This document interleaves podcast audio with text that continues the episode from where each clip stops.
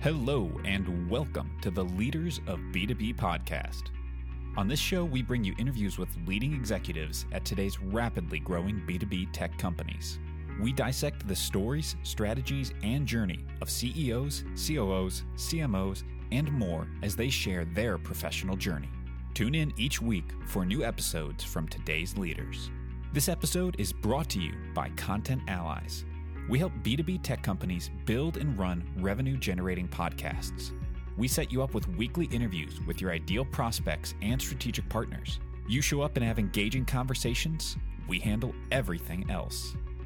Learn more about launching your podcast at content allies dot com. This episode is brought to you by Ad One Zero, where we do lead-to-close sales execution for B two B services companies with a technology flair. If you're looking to scale your company from six figures to seven figures of revenue, talk to Ad One Zero. Hey leaders, welcome back. This is Ledge. As you know, I am a managing partner at Ad One Zero, where we provide outsourced B two B sales teams. And my guest today is James Layfield. He's the co-founder and C E O of ClearFind. James, I always let the guests do their own intro because I know you can do it better than me. Talk about who you are and what ClearFind is. Fabulous. Nice to meet you.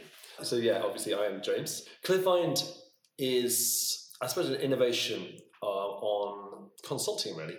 Uh, it's a radically different way to manage software within a business uh, using artificial intelligence and a world-first data set on features of software.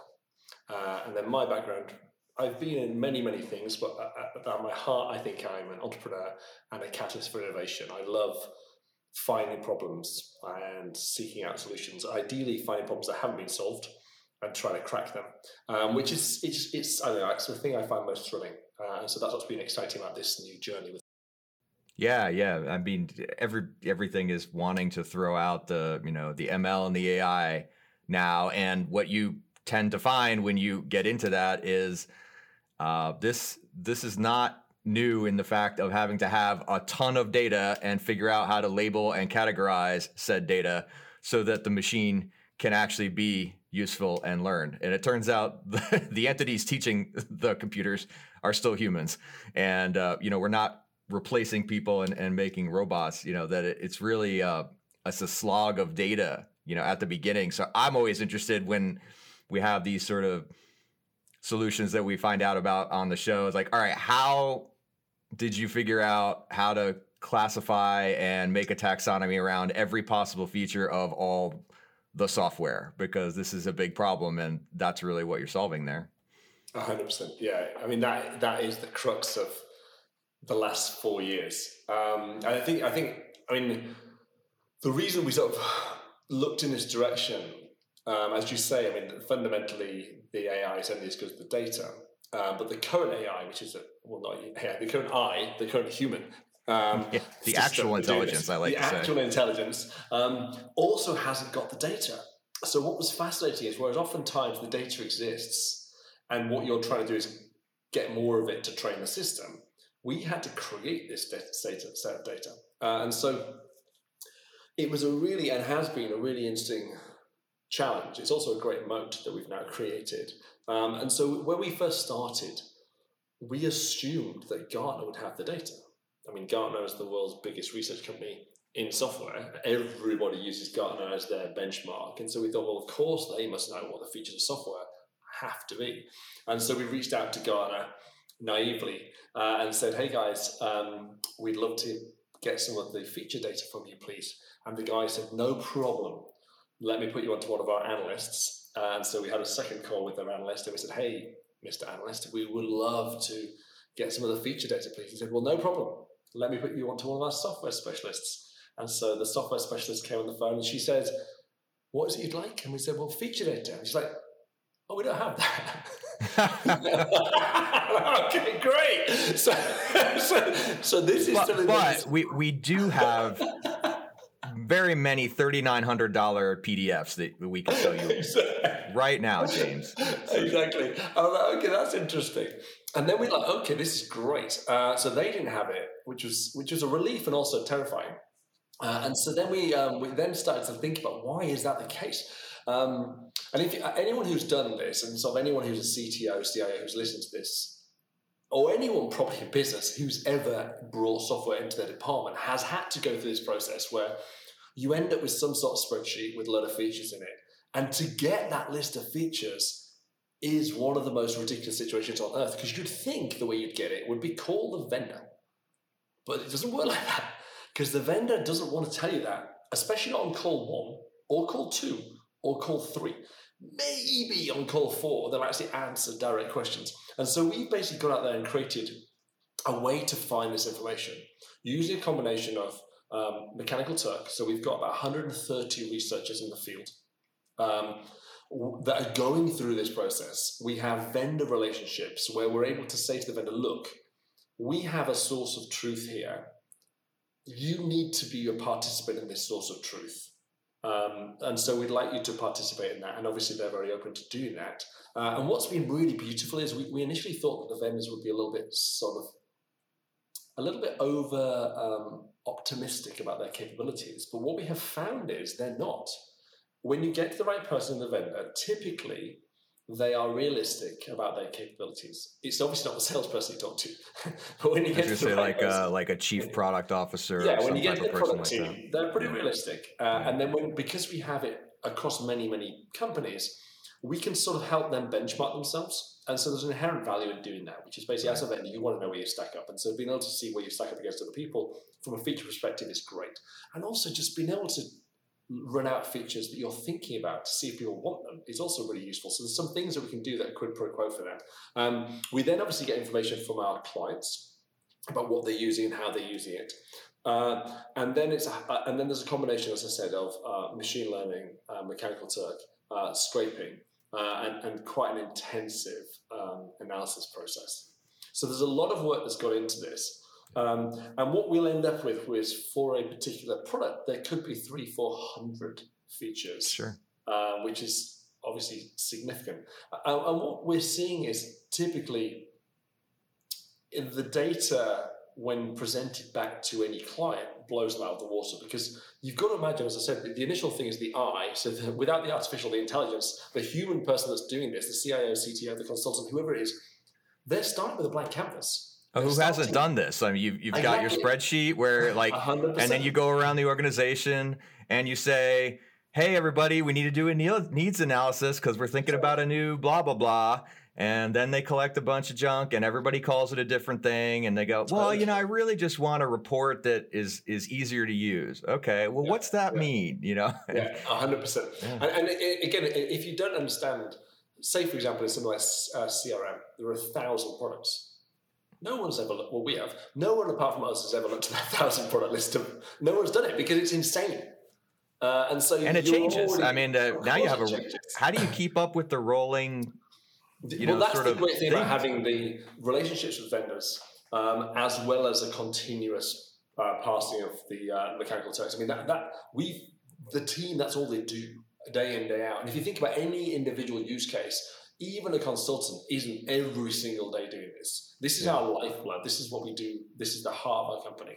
Um, and so, so how do you do it without access to the real product? I mean, you go through the documentation and stuff, I guess, right? Yeah, exactly. You look at the documentation. You obviously and you, you discuss this with the vendors. You talk yeah. it through with them and, and work it out with them, and then and then you get to a, a, a sort of sensible taxonomy of of of features. Uh, and then there are basically two core categories. Basically.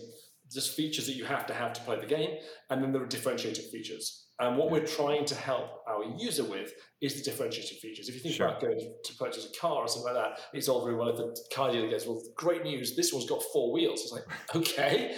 Um, but what Ladies and gentlemen, it has a gear shift, right? Exactly. You really need to the, the subtle differences, because they're the things that make or break whether or not you pick the products. And they're the things that continuously surprise our clients, because Because we have that level of detail, things will surface to them and get presented to them that aren't the same old five products that everyone's heard of. Yeah. Because it's a feature they really want, and it's a feature that exists, and it's by this company that no one's heard of. But that's right. great. That's the point of having it done by an A I rather than a human, the, the A I doesn't get bored.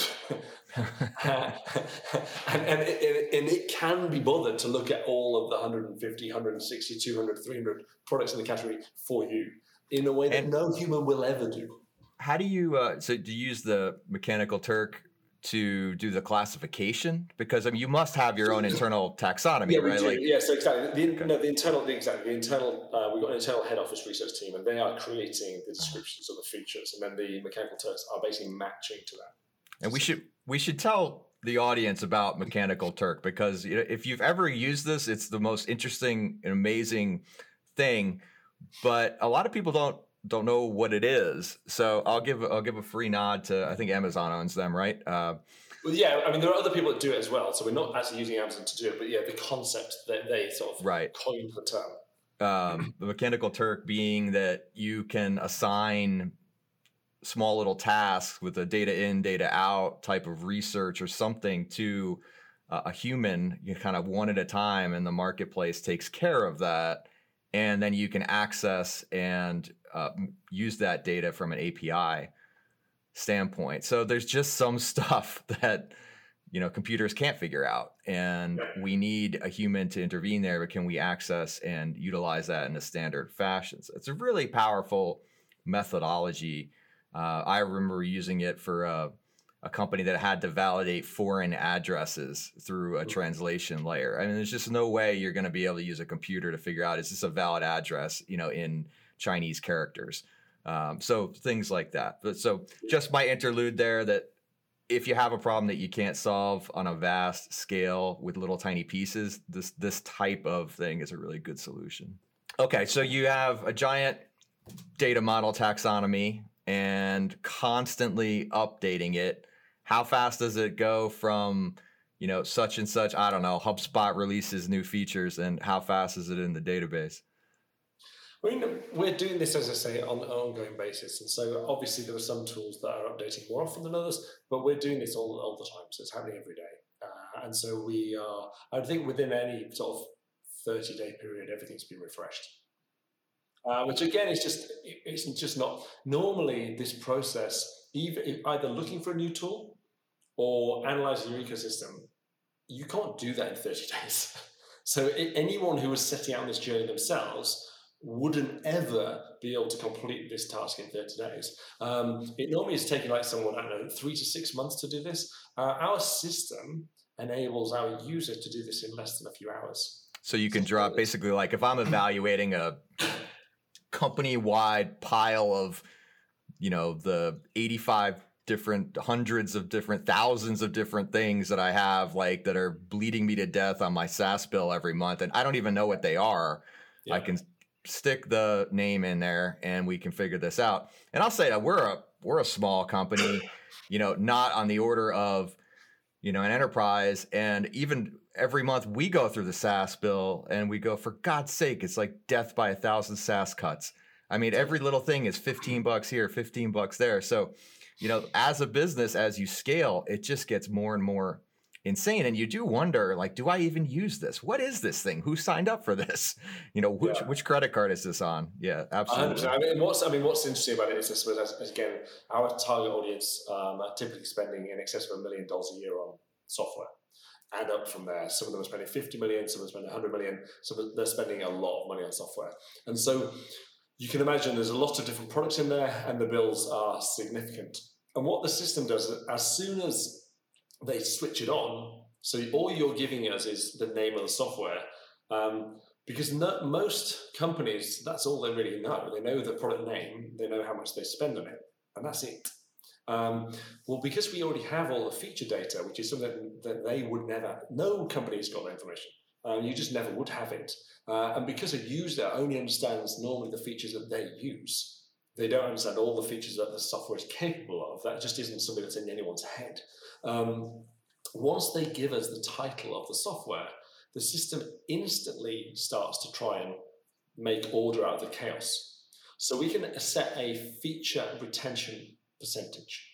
So the way we do it is we would say, look, um, you're looking to retain what eighty percent of the features in this in your tools. We just change that to eighty percent, and the system has already recalibrated their entire ecosystem of however many million dollars worth of software, and is able to make very accurate recommendations on consolidation opportunities instantaneously, without any effort. Without, I mean, it's literally in milliseconds. Uh, and so again, it's it's not.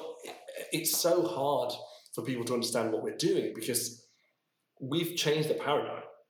Like hither up until now, we had a conversation with someone actually, and they said everyone else is living in nineteen eighty-five, uh, and you guys are living in the future because everyone else is doing it the way you describe, which is everyone else is having to go through and talk to Bob in blah, blah, blah, and talk to Mary in accounting and talk to Jeff in this and say, well, guys, how, what do you need it to do? Or what do you how do, do you with do this thing? we've, got four, we've got four B I tools.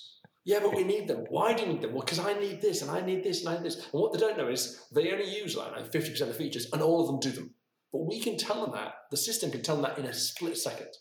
Um, so it's so powerful. And then obviously when someone's, again, arguing to bring new software into the ecosystem. Again, if you're a C T O, C I O, complexity is your enemy.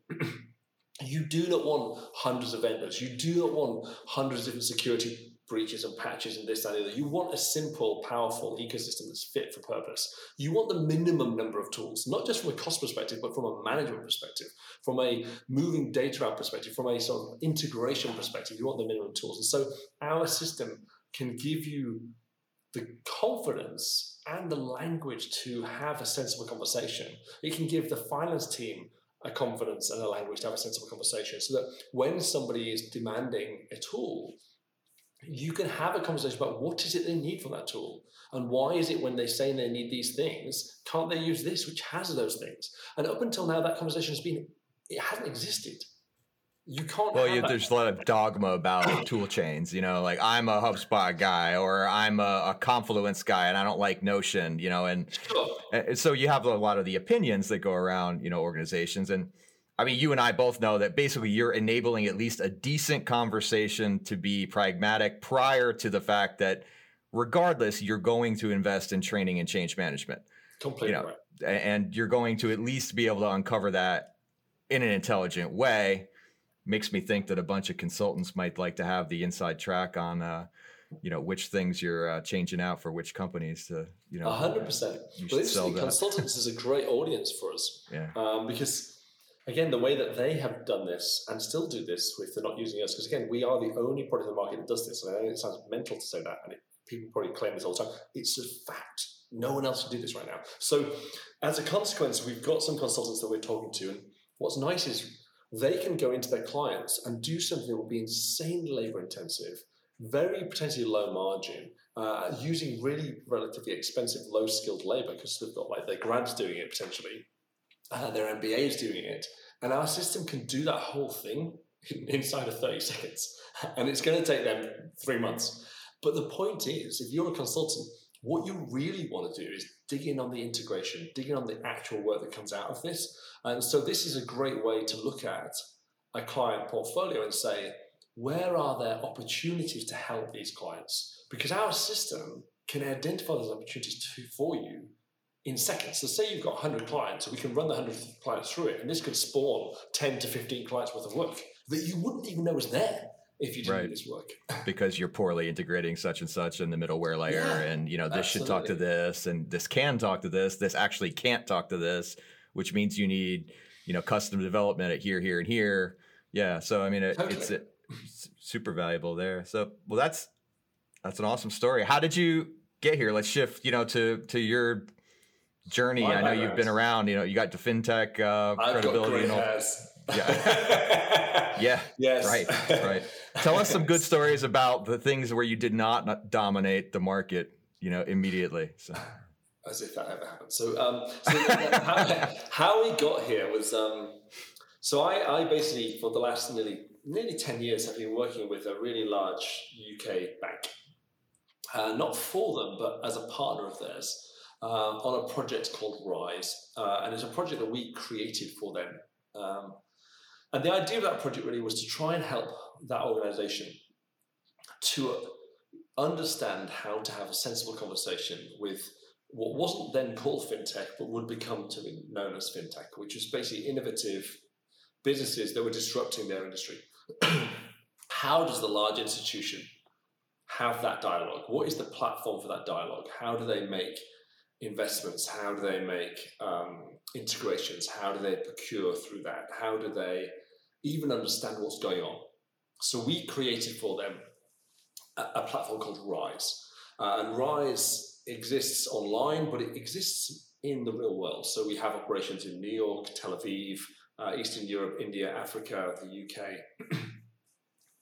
And the idea of it was trying to create a level playing field, a supportive level playing field. Because um, again, when we first started, the word fintech didn't exist. Um, and so there were these interesting people that were disrupting parts of their business. Um, and so we thought, well, what if we build a friendly environment that we, that can nurture the talent, that can help bring some of this multi-hundred-year-old organization's expertise, which is globally recognized, to play nicely with these upstart companies who are rethinking the way that you would go about some of these old processes and inventing some ways to do new things. Like a good example of that would be one of the organizations we helped uh, integrate was a company that were coming out of Tel Aviv who were using the blockchain to radically improve bill of lading. So bill of lading is if you ever see ship containers whizzing around the world, to get the uh, effectively insurance documentation ready takes around thirty days today. And suddenly with the blockchain, you got the same level of security and the same level of knowledge and same level of um, uh, specificity, specificity. That's a good word, isn't it? Um, and you could release it in less than forty-eight hours. That radically changes the way you can insure shipping containers and move shipping containers around. So there were those sort of things that we've, that we've helped with. Um, but what, what that meant was we got to see how an organization that in the in the scheme of things, banks at large have effectively unlimited resources. I don't think people really understand that that's the truth, but, but fundamentally they have unlimited resources. They have unlimited human capital, they have unlimited financial capital, they have unlimited political capital. Um, and so we definitely know some of those stories from uh, two thousand eight, but let's not go into that detail. But the point is, they can do whatever they like, um, it, oftentimes in a positive way. And, and so when it comes to technology, in theory at least, you would expect it to be effortless. It's like, well, look, I have unlimited resources in every possible sense, and I want to do this thing. How hard can that be? But what we found is it's insanely hard. And the reason we found it was so hard is when the rubber hits the road is the, is the people. It's yeah, the how do you acquire the skills to do the thing? Yeah. yeah, but not only that, is how do you have a sensible conversation? What is the language you use? What is the consistent dialogue methodology? How do you talk to someone in this department within the bank about this new technology and explain to them why they need it versus what they already have? None of that language existed. And so what we'd see was a host of different things from like beautiful failures where the businesses so desperately wanted to work together, but in so doing, they killed the business they wanted to work with, which is insane, um, through to, uh, again, just like incompatibility where they wanted to work with someone and they just couldn't ever get around to doing it or it just didn't work. And that's what started to spark these conversations in my, in my world. So I moved over to the U S in twenty seventeen and I just sat inside our office observing this in real time and saying, what is going on here? Can I sit in on this meeting? What is happening here? Can I sit in this meeting? And I'd see the way in which they were trying to do it. And it became obvious to me that there was a missing link. And to me, that missing link was this data set. So then I found my co-founder, Jocelyn, who had been working for another big bank, a massive Spanish bank. And so she had been working inside that bank doing the same sort of job as me. So we got together and we had this conversation. And we also brought in literally a rocket scientist. We brought in this guy who worked for uh, Raytheon. So I don't know if you know Raytheon, they're a missiles manufacturer, so not the nicest company in the world. Um, and his job was to write the algorithm that effectively um, defended the world against foreign attacks. So if you ever, which I don't think either you or I will ever do, but if you ever fire a missile at Israel uh, and their Iron Dome intercepts it, it's down to this guy. Yeah, so, uh, it's a good so guy to have three, around. Yeah. It's a great guy to have around. So we three sat in a room and we just started to look at this and we looked at it from two ways. First, we uncovered the data was a problem, and we, we realized we'd have to go and work out that data set.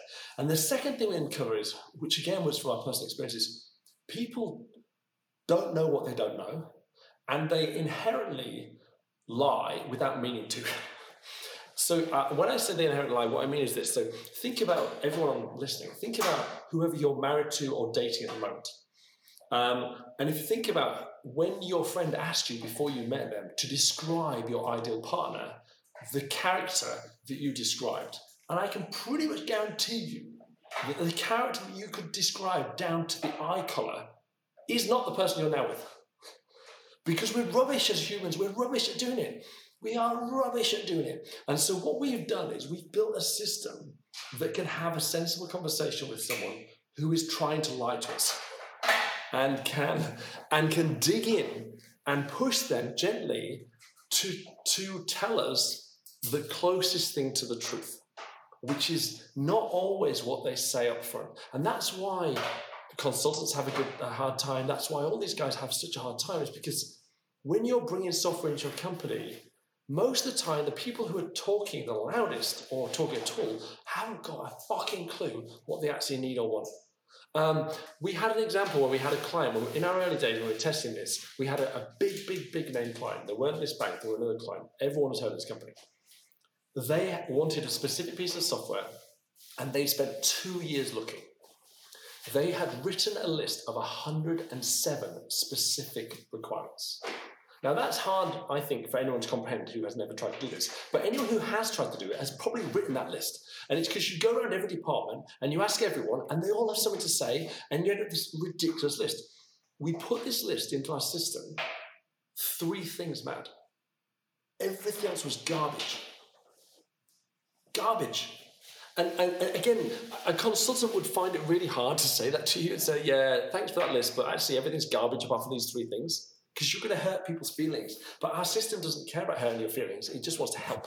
Right. Uh, and so we were able to go back to them and say two things. One is, you actually already have the system you need in-house, except for this tiny bit. Right. And that's short term. Now you need a point solution to fill a tiny yes. little gap. Yeah. Yes. It's like a plug-in. And yeah. Exactly. And, and that's the thing. Again, when people start looking for software and they start asking people for, for requirements, not understanding what the software does, which is not their problem. No one knows what they do apart from us. No one knows what they do. You end up with this stupid Frankenstein list that is in, it's basically like the ultimate jigsaw piece you're looking for that is impossible to find because it's so specific. No one has ever made a piece of software to do those one hundred seven things. That's what you need. And that's why you need to have a multiple software solution to it. And that's harder for people to think about, but it's easy for an A I to think about. Because it can think about, it can think so laterally and so all in, in such an all-encompassing way. It can consider that Twilio's got brilliant calendar software in it, whereas humans don't think of Twilio as being a calendar solution. They think of it being a telecom solution. But a system that understands features can think of it like that. So it just, it's, it's I don't know, it's obviously I get quite excited about it, but that's how we got here, which is me, a rocket scientist, and Jocelyn in a room, understanding that humanity is fundamentally flawed and that there isn't a data set and that we could make a, make the world a better place by, because just think about the amount of wastage. It's insane. The amount of wastage that people, like, it's something like thirty billion a year is wasted on the wrong software. And it's that, that could solve the world's problems. Like, if we could basically redirect that thirty billion to anything else, the world would be a better place. So our job is to try and stop people making stupid mistakes that, that humans make all the time because we've got a machine and we've got information. At least you're never going to run out of things to do. I mean, exactly. So here's the thing, right? So like you, I'm watching you and I work with a lot of founders and entrepreneurs, right? And you have this amazing sort of energy and passion about solving problems. And I find that's a very common feature of the visionary entrepreneur. Uh, cool. And you need the enabling capital. You need the enabling something to, to yeah. make that happen because you can yeah. sit around and solve problems in your head all day long and be awful at telling people about it, uh, be awful about enabling that. What's the underpinning there? Because it's not good enough to be a passionate problem solving maniac. You know, you need you need more. I, I know this because I tried it twelve times, you know. So yeah, I'm passionate. I'm definitely a maniac. So I'm two of those things. And the extra, I think the extra piece that you need, I think there's a few pieces. I mean, I think per, part of it is persistence, which is a common and stupid thing to say, but it is persistence. And I think the other thing is, is persistence and flexibility. So you have to be willing to throw everything out the window and start again. Uh, you can't hold on to things too tightly. And I think, again, you see this in business time and again. People hold on to things too tightly. Um, people believe in their bullshit too much. Uh, and I think at the end of the day, you've got to be humble enough to understand you you don't not you're not perfect. You're going to make mistakes. Uh, and so you need to listen to the market. You need to listen to consumers. You you have to have your ears open. Um, and so and so I suppose partly it's about having the passion to come and the vision to come with the idea, yes. Uh, next, it's about really having the smart team around you to be able to deliver on that vision. That hiring people who are brilliant at the thing they do. So our head of engineering is absolutely brilliant. Uh, like when he was a kid, he built the Chicago uh, newspaper website. He's an absolutely amazing guy. Uh, and I can't even imagine doing what he does. I don't understand what he does. I don't need to understand what he does. I just know that he is blindingly good and blindingly quick. Uh, we've got um, a head of product um, who basically, again, has done so many amazing things. Created a company called Candid, a tooth aligner company, was head of uh, growth for WeWork when they were just starting out. I mean, this guy's a genius. And again, he's our head of product. Then we've got Justin, who's just an amazing operator. Um, who's, like, again, super smart, super switched on, worked at Goldman, worked at R S M, worked at this big bank, and is just uh, that those people with as a group together are able to do things that I think four people can't normally achieve. Um, and then, I, I mean, I've invested about four million of my own money, so I've put my money where my mouth is. So I believe that this needs solving, and I have solved it with my team. Um, And I think that's the thing. I, again, it, I, I started when I started my career. I had nothing. I used to, I had to sell my coat one time to pay my rent because I didn't have enough money to pay my rent. So I started with nothing, uh, and so everything I have, I've made for myself um, over the last however long. Uh, and so I suppose I've made lots and lots and lots of mistakes. I've learned lots and lots and lots of lessons over those years. But I've never, yeah, I've actually never bothered to get money from investors. I've always decided to do it myself. Uh, I think partly because I hate having people tell me what to do, uh, which is which is another stubborn also a common trait of uh, many of us. Yeah, yeah, which is a tricky one. And then and some secondly, of us make the uh, mistake of taking money once. So. I know it's such an interesting one, isn't it? I don't know. It's, it's I think it's an easy road to go down, but it's I don't. It's hard to get out of again. And I, I like the um, yeah. I suppose I, I think. The flexibility is such an important thing. We basically we'd spent two years developing this methodology and a year then going and getting the data. And we basically have focused all of our efforts and energy in our matching tool. So our tool fits, splits into two. We've got this amazing ecosystem management tool, which can go inside your company and save you money and find out what to do and help you make better decisions. And we've got this matching tool, which is instead of search, which is basically pointless, as far as I can see, which is just more confusion. This tool asks you specific questions. It's a bit like the dating analogy I gave. So it says, look, tell me about the ideal person for you. Uh, and then you explain it to them and it says, yeah, whatever, but I think you'll like this. Uh, and so we basically, we ask them a load of questions and we keep asking them questions and we push them on their answers. And eventually they have to, without knowing it, be honest with us. And when they're honest with us, the system goes away and then says, right, great. Based on what you say you really want, um, these are the top twenty products for you, matched by percentage to your feature requirements and to your business problems. No one else can do that right now. No one else tries to do it. Like it's the opposite of the way everyone else in the industry works. Everyone else in the industry says, how many pages can I show you to make myself as much money as possible? I would like to show you one hundred pages, because if you see one hundred pages, I'll make more money. I don't give a shit if you find a solution. Whereas our system is the opposite. It says, no, no, we only care about finding a solution. We are not, we're interested in showing you one page. And on that page are the answers to your problems. So we had a guy doing a million dollar E R P search the other day. His mind was blown that in seconds, he went from basically not understanding all the E R P systems in the market to then having seen every single system and had one selected. We spent an hour on the phone with us, an hour. Impossible up until now. Anyway, so so I suppose we've got we've got those two things. We we focused our energies on the search product to start with. Sorry, I was rambling a bit, but we focused our energy on the, on the search product, and um, we've been going around everyone and saying, "Look at this search product. This is amazing. Why do you want to use our search product?" And nobody wanted to buy it. And the reason nobody wanted to buy it is it's a bit like saying, "Hey, do you want a new tire for your car?" It's like, "Well, no, my tires are fine." It's like, "Okay, fine. What about you? Do you want a new tire for your car?" "No, no, no." Tire. And, "Oh, there's a guy over there with a puncher. Do you want a new tire for your car?" "Yeah, I'd love a new tire." But unless you see the guy with a puncher, selling them a new tire is impossible. And it's the same with search. You have to find them at the time they're searching. So we'd spent millions and all this time. And I was like, on the, I, I was basically, I had black hair last year. It's now very grey. Um, and I was thinking, oh my God, this is going to, fu- this is going to fucking fail. I'm fucked. Uh, and we had, um, we had oh, I didn't listen out to my team.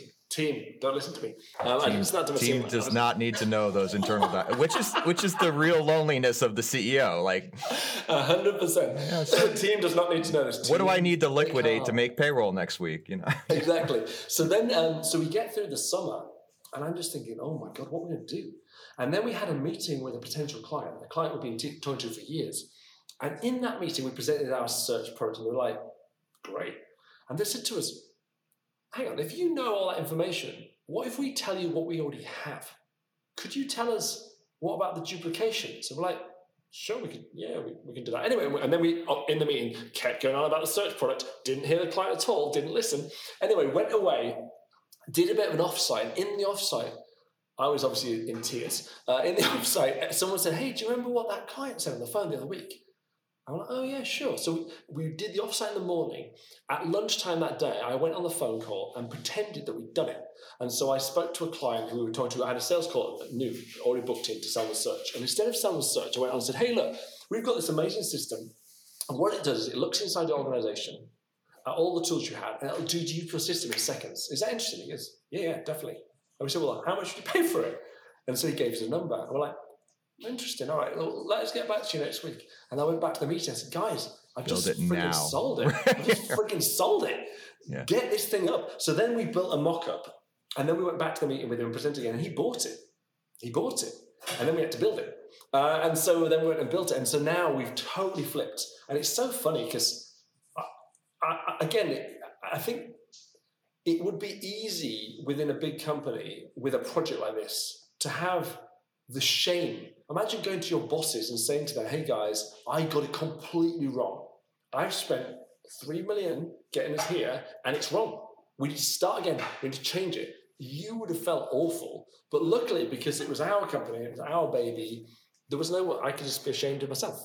Uh, and there was no shame. It's just like, look, don't hold on too tightly. Let it go. And, and get back out there, get the team on it, refocus the team. We did. And so we refocused the team and got the team up and running with the new product by October last year. So it's really recent. And we made our first sale within a month or two of that. And then they've just kept coming. Um, so everyone, which is, this is the most fucking crazy thing.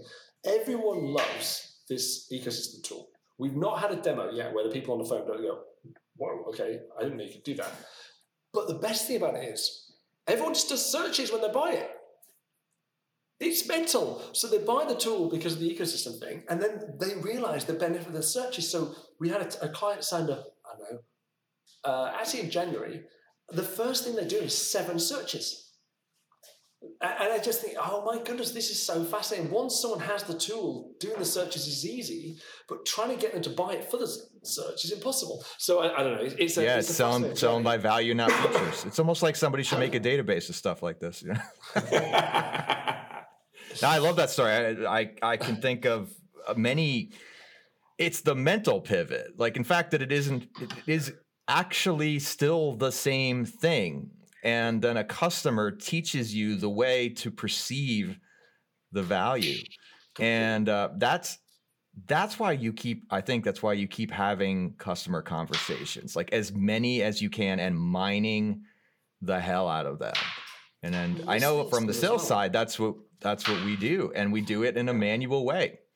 Pull every question that was ever asked in any call, and let's make yeah. sense of that. And yeah. uh, I, I think that's where the real learnings come from, because you just end up reframing your entire product. And sales drives that intelligence, because it wouldn't happen if you didn't talk to those customers who maybe don't want your thing. Totally. And I think the thing that I think that people forget that I think in the sales process, it's easy to sell someone by talking, you think. That's not true at all. It's easier to sell someone by listening. And I think that's the thing, like what we've got to, what we have seen is, is you're so much better at hardly saying anything on a sales call, sales call, just listening to their problems, listening to their challenges, hearing them, than you are trying to push your thing down their throat. Because at the end of the day, you have to just grasp their metal, whatever that might be. And you have to listen to their pain points. Um, and I think all too often in the sales world, people think it's just about a pitch, and it's not. The pitch is almost the least important part. I think that listening is the most important part. Yeah, absolutely. And and I know the paradigm shifting types of conversations that you need to have is like, how in the absolute shortest way can I tell people, I'm about to tell you a thing that's different than anything you've seen before. I know you have a bunch of assumptions of like, I just need a tiny, tiny bit of attention so that we can have a conversation about it. And uh, it's hard, you know, and I, so I, I applaud anybody that, you know, sort of made the jump of the brand new education-based experience, because that itself is very expensive to deploy and to build a business around. So anyway, we're running out of time, James. So give me, give me your closing thoughts on, you know, what's, What's next for the firm and what's next for the space in general that you're in? Well, firstly, uh, thank you for having me on the show. It's been great. Um, I'm sorry if I got so excited and swore a bit. Apologies, public. Um, that, that is the nature of my passion. It's a B two B audience. Um, we all swear. Yeah. Exactly. Good. And then um, one of the things, I mean, we're basically in this really interesting place right now where no one's heard of ClearFind, so it's nice to be on here talking about ClearFind. Um, and one of the things that we've put in place is we put in place a, a referral scheme, uh, because we're trying to say, how do you build trust rapidly with people? And so we said, what if we can incentivize people who know C T Os, C A Os, uh, offer them ten thousand dollars per lead that we close? That has seemed to be a wonderful thing. Um, so it's it's an exciting time in the world right now. So we're saying to people, yeah, if you know someone who's a C E O or C T O, if you put them in touch with us and they buy, we'll give you ten grand, which is fabulous. Um, that's helping build trust in terms of they know someone and we're, we're, we're, we're benefiting from that trust. But what we're really trying to do is, I think our our road is to really just build awareness around the art of the possible, to show people there is something now out there that can do something that up until now has been impossible, that that we can help you in a way that is surprising, and that trying to get a little bit of space in the mind of one of these people so that they make the room, as you say, to listen to how different we are, rather than putting us in a box with everyone else. Uh, and so it's going to be an exciting year ahead.